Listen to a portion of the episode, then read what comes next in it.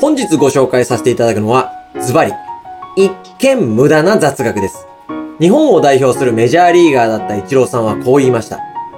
無駄なことを考えて、無駄なことをしないと伸びません。無駄なことって結局無駄じゃない。遠回りすることが一番の近道。一見無駄に見えるものの中に、無駄に感じる時間の中に、あなたの人生を好転させるヒントがあるかもしれません。おはようございます。モーニングドッグショーお金と心理学ファイナンシャルプランナーのチキンです。心理カウンセラーターキーです。このチャンネルでは YouTube、スタンド FM、Twitter、Instagram などでいただいたメッセージをもとに日常生活にちょっと役立つお話をしていきます。動画をがっつり見るもよし、ラジオ感覚で聞き流すもよし、都合よくご活用ください。よろしくお願いします。今日は一見無駄な雑学についてお話しするということで、うんまあこれまであんまりね、こういう動画出してこなかったですけども、はい。一見無駄なことってね、誰基準で話をするかによって変わるじゃないですか。ほう人が一生懸命やってることなんて他の人から見たらもうほとんどが無駄なことだと思うんですよ。うん。なので今日は一見無駄に見える雑学なんですけど、うんもしかしたらこの動画が、もしかしたら誰かのお役に立てるかもしれないと思ってお話をさせていただきますので、うんぜひ興味のある人は見てもらえたら嬉しいなと思います。確かにね、うん僕たちのこの動画ももしかしたら誰かの役に立ってるかもしれないという希望を持っていつも作ってますから。そうですよう。んしけさんなんかありますか一見無駄な雑学で。ちょっと思い当たるものっていうか、パ雑ッと浮かぶものありますか雑学ですかい。はい。や、急に言われてもな、うんちょっと急なので、はい。えなんかー、あまり大したことは言えないんですけそうだど、よね雑急でごめん学ですよね。うんうんあーちょっとあー思い出しました。はい。行きましょ自分の考えたジョークで笑い死にした喜劇作家がいる。う。あ、いいですね。雑ふん学。ころがしは星を見て現在地を確認している。そうなの犬の社会は年功序列。あ、そうなんだ。花沢さんはサザエさんの原作では登場しない。結構知ってますね。ラジオ体操には第一と第二があるけど、ラジオ体操第一は一般向けで、第二は職場向けに作られたもすの。ごい知ってる。あちょっとこれぐらいですかめね。ちゃくちゃ用意周到じゃないですか。すごい気になるやつ何個かありましたけども。まあ、あんまりちょっとね、これくらいしか思いつかないんですけど。もうすごいじゃないですか、十分。あうんーああともう一個ありました。はい薬はうん通常研究知見を経て役所に認可されるので、そうですね。認可には時間かかるんですけど、うんうんバイアグラだけは異例の承認の速さだった。うんもうすごい、どうしても欲しかったんだろうね、認可する人がね。早急に必要だったのかもしれそうなでいですすね。ね。あーまあ、そんな感じで、うん今日は皆さんに役に立つか立たないかわかんないけども、はいそんな雑学を提供していこうと思いますので、興味のある人はグッドボタンを押していただいてから、ぜひ続きも見ていただけたら嬉しいなと思います。はい。このチャンネルでは少しでも皆様のお役に立てたらいいなという内容の話を月水金の週3日配信しておりますので、ぜひチャンネル登録もお願いします。ですね。心理学や雑学に興味のある人、お金について学びたい人、そして雑学王は未だにクリームシチューの上田さん一択だという人もチャンネル登録をお願いします。カイジャリ水魚の世代の人も多いだろうね。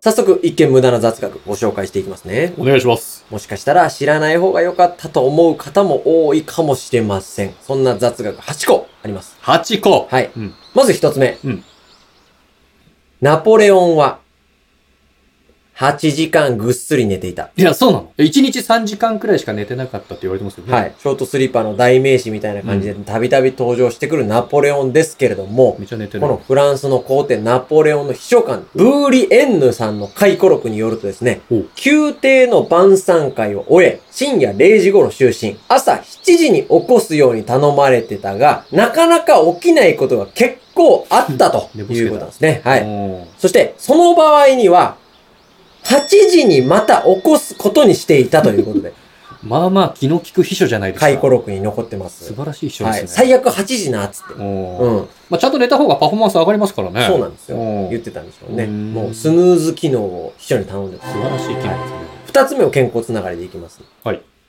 ビールを一杯飲むと、脳細胞が100万個死滅する。 100万個。うん。すごいね。何それ。すごいですよ、これは。は。ちなみに脳細胞の数なんですけど、人の大脳で約160億個、小脳で約690億個、まあ、うん脳全体で660億個くらいあるらしいんですよ。奥子。、で、そのうちの100万個は死滅するんですよね。うん。で、これ、世界の人口で例えるとう、ん。まあ、ビール1杯飲むと、10万人くらい一気に死ぬ感じらしい です。めちゃくちゃ死ぬな。はい。じゃあビール1000杯くらい飲んだら、日本人全滅くらいそうですね。うんまあでも、地球でも多くの人が亡くなった代わりに多くの命が誕生するようにね、うん。脳細胞もまた新しいのが増えるらしいので、ああ、じゃああんまり心配することないですかね。まあまあ死なない方がいいとはう思うんですけんど。まあまあ、でも飲まない方が健康は健康だと。まあそうですね。うんもう一つ健康シリーズいきますね。はい。タバコを1本吸うと、寿命が5分30秒縮む。タバコ1本で5分30秒。はい。これは医学界で研究された発表でう、ん。平均的に見るとタバコ1本で寿命が5分半縮まるというものなんですね。はい。日に20本吸うと1年という12ヶ月がですね、うん。 11ヶ月になってしまうという計算なんですね。これはどういう計算なんですかね、うんその喫煙者と禁煙者の平均寿命を比べてみたんですかねおそらくそういうことだと思うんですけどは、まああ寿命が減るからといって、まあ無理に吸うのをやめることもまたストレスになると思うんで、うん。あの、難しいとこだとは思うんですけど、はいまあとにかく吸ってる人の方が短命というのはね、間違いない事実ですから。まあ、吸わない方がいいよね。うんまあ、お金もかかるしね。そうね、健康シリーズね。うん。うん。ちょっと4つ目いきますね。はい。 4つ目の雑学は、チャペルウェディングの神父さんは、ほとんどバイト。急に毛色変わりましたね。はい、ほとんどバイトです。バイトなのはい、ロマンティックシチュエーションのあるチャペルウェディングですけれども、はい。実はあのいかにも神父さんっぽい人たちは、タウンワークのバイトです。 タウンワークで見つけたバイトいでやすそ。れはわかんないけど。はい。雰囲気作りのために外国人の方をアルバイト募集してるだけだったと。あ、雰囲気作りなんですね、あれ。はい、本物の教会にいる神父さんはガチの神父さんらしいんですけども、あよかったまよあ、かったホテルとか、うんその、ウェディング会場とかのいるような神父さんは偽神父さんであることが多い いとや失礼な。いうことなんですね。 あーなので、えーマックを食ってから来てます。えそんな気持ちで来てるの、うんそんな気軽な感じ、マックを食ってからはい、ビッグマックを、はい、コーラだけ L にしてから来てまいや、す。ガチ神父もマック行くだろうけどうね。ん、どんどん行きますね。はい。 5つ目。阪神六甲おろしと巨人闘魂込めての作曲者は同じ。あ、これちょっと聞いたことあるな。はい。これは作曲家の小関裕二さんという方が作った歌なんですけども、うんこの方は全国高校野球の歌の栄冠は君に輝くなどのスポーツに関する曲を数多く作曲したうん作曲家さんらしいんですよ。じゃあその業界でも第一人者というか。はい。そうそうみたいです。なので、で、スポーツに関する作曲依頼が来たら、もう基本的に全部受けます。じゃあそうなのうん。仕事、もう断りません。全部、はい、わかりましたでもそうなう、の低層関連ゼロです。うん。便利屋さんなんですね。はい。これ、ちなみに、長男の小関正宏さんによるとですね、はいはい。この作曲者の小関裕二さんは、運動音痴で野球に興味がない人だったということなんですね。そうなのなので、全然闘魂はこもってないということですいね。や、そうだね。はいうんそうだね、それね。残り3ついきますね。はい。次は、ちょっと申し訳ないんですけど、うん本当に知らない方が良かったってなるかもしれないやつです。本当ですか、うんやだな。いきますね。うん。抹茶系の飲食品に含まれている緑色の色素は、虫の糞。そうなの出ちゃいましたね。そうなの出ちゃいました。出ましこれた。完全なる東京リバブル案件だと思うんですけども、抹茶アイスの緑色の色素は、実は蚕の糞を使われているらしいんですね。蚕の糞であの緑色が出るんですはね。。い。まあ、ただですすね、実は蚕の糞は非常に健康に良くて、漢方薬としても使われるくらいらしいんですよ。あ、そういうことね。はい。だから抹茶アイスは全部虫の糞でできていると言っても過言ではないわけですけども、体にいいから全然問題ないと。まあ、体以外はないと。もうむしろいいみたいですね。うんまあ、で、現在も介護の糞が使われてるか不明なんですけども、は。はいいはい。ちょっと続いてもう一つ知らなきゃよかったのやつ、あの、ご紹介させていただきます。知らなきゃよかった。知らなくていいんだよ。パソコンのキーボードは、便座の5倍汚い。聞かなきゃよかったよね。これはイギリスで行われた研究で、オフィスのパソコンのキーボードとトイレについての微生物調査を依頼したところですね。うんパソコンのキーボードには、便座の5倍もの不潔なレベルのバクテリアが発見されたものもあったということなんですよ。めちゃくちゃばい菌だらけだと。はい。まあまあ、言うてやも、だそのレベルのバクテリアを持つキーボードは1割ぐらい、まあ10人に1人ぐらいだったらしいんですけども、あの、それ以外の9割もですね、うんほとんどがもう便座よりも圧倒的不潔で、ゴキブリですらもう避けて通ることもあったらしいです。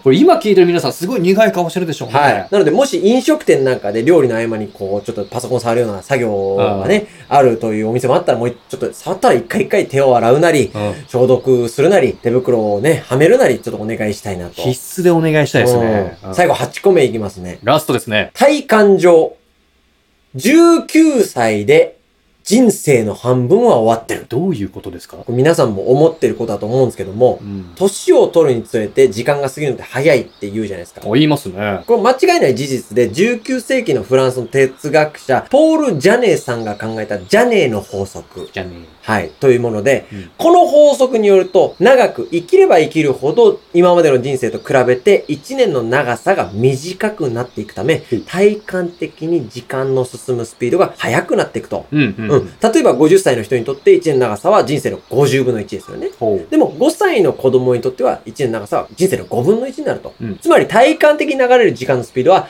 50歳の10日イコール5歳の1日ということだ。そしてこの法則によると体感的な人生の半分はだいたい19歳頃になるのだということなんですね。なるほうど。んうんまあ、体感するボリュームで言うと、それで比べるとですね。 19歳までに感じる量と、はいその後の人生が釣り合うくらいだと。うそういうことですよ。例えば80歳の1年は80分の1で、うん4歳の1年は4分の1だから、うんまあ、20倍の時間感覚のズレがある。そうなんですよ。よく1年早いねなんて言うじゃないですか。言いますねね。我々だってもう言うじゃないでめすっちかゃ。言いますよ。で、おじさんおばさんほど言うじゃないですか。言いますね。あれは毎年どんどん分母が大きくなってるので、うんもうほんと理にかなったぼやきなんですよ。ぼやいてんのあれ。体感速度が速くなる原因として挙げられるのが慣れらしいんですね。慣れはい、慣れ。うん。なので、新鮮なことをしなくなるので、こう感覚が鈍ってくるっていうね、説が強いので、はいはこうもしかしてこう人生を少し長く感じたい人は、い。うん。慣れないことをね、毎日続けてると、少し人生が長く感じるかもしれないですね。あ、じゃあ左手で文字書いてみようかな。そうそうそうですね。いいかもしれないですね。うんうんうんという感じで以上8個今日はうん、一見無駄な雑学というものをご紹介させていただいたわけなんですけども、はいでいかがでしたか、チキさん。まあ、確かにね、うん別にこれを知ったところでっていうような、いや、っていうような内容でしたけど。うんどっちでもな感じはありますけどあーまも。あ、そう考えるとね、人生なんてほとんどが雑学だなと思いますね。うんいいこと言いますね。ううんん、壮大な暇つぶしですね。本当そうですよ、うんそうかもしれない。だからもうね、今日もしかしたらなんか、あってね。う。うん。もう、てか多分今頃みんな、まずパソコンを消毒してるでしょうね。そうですよ、うん本当に。まあだか残念なら、がらそう、ほとんどもう雑学ですから、あーうん楽しく生きた方がいいんですよ。そうですよ、うん本当にね。うんで最後に一つだけ、僕からも雑学、一つよろしいですあか、。まだいいですね。あります。うんはい。巫女さんの衣装あるじゃないですか。あの、神社にそう白いらっしゃる。白と赤の。あの、女性が着てる。はいはいはいはい、はい。あれ、うん。本来、うん下着らしいです。いい話だね。チャンネル登録お願いします。ご質問、ご相談、ご要望、何でもコメントください。 Twitter、Instagram でも受け付けてます。それでは。さよなら犬好き子犬大好き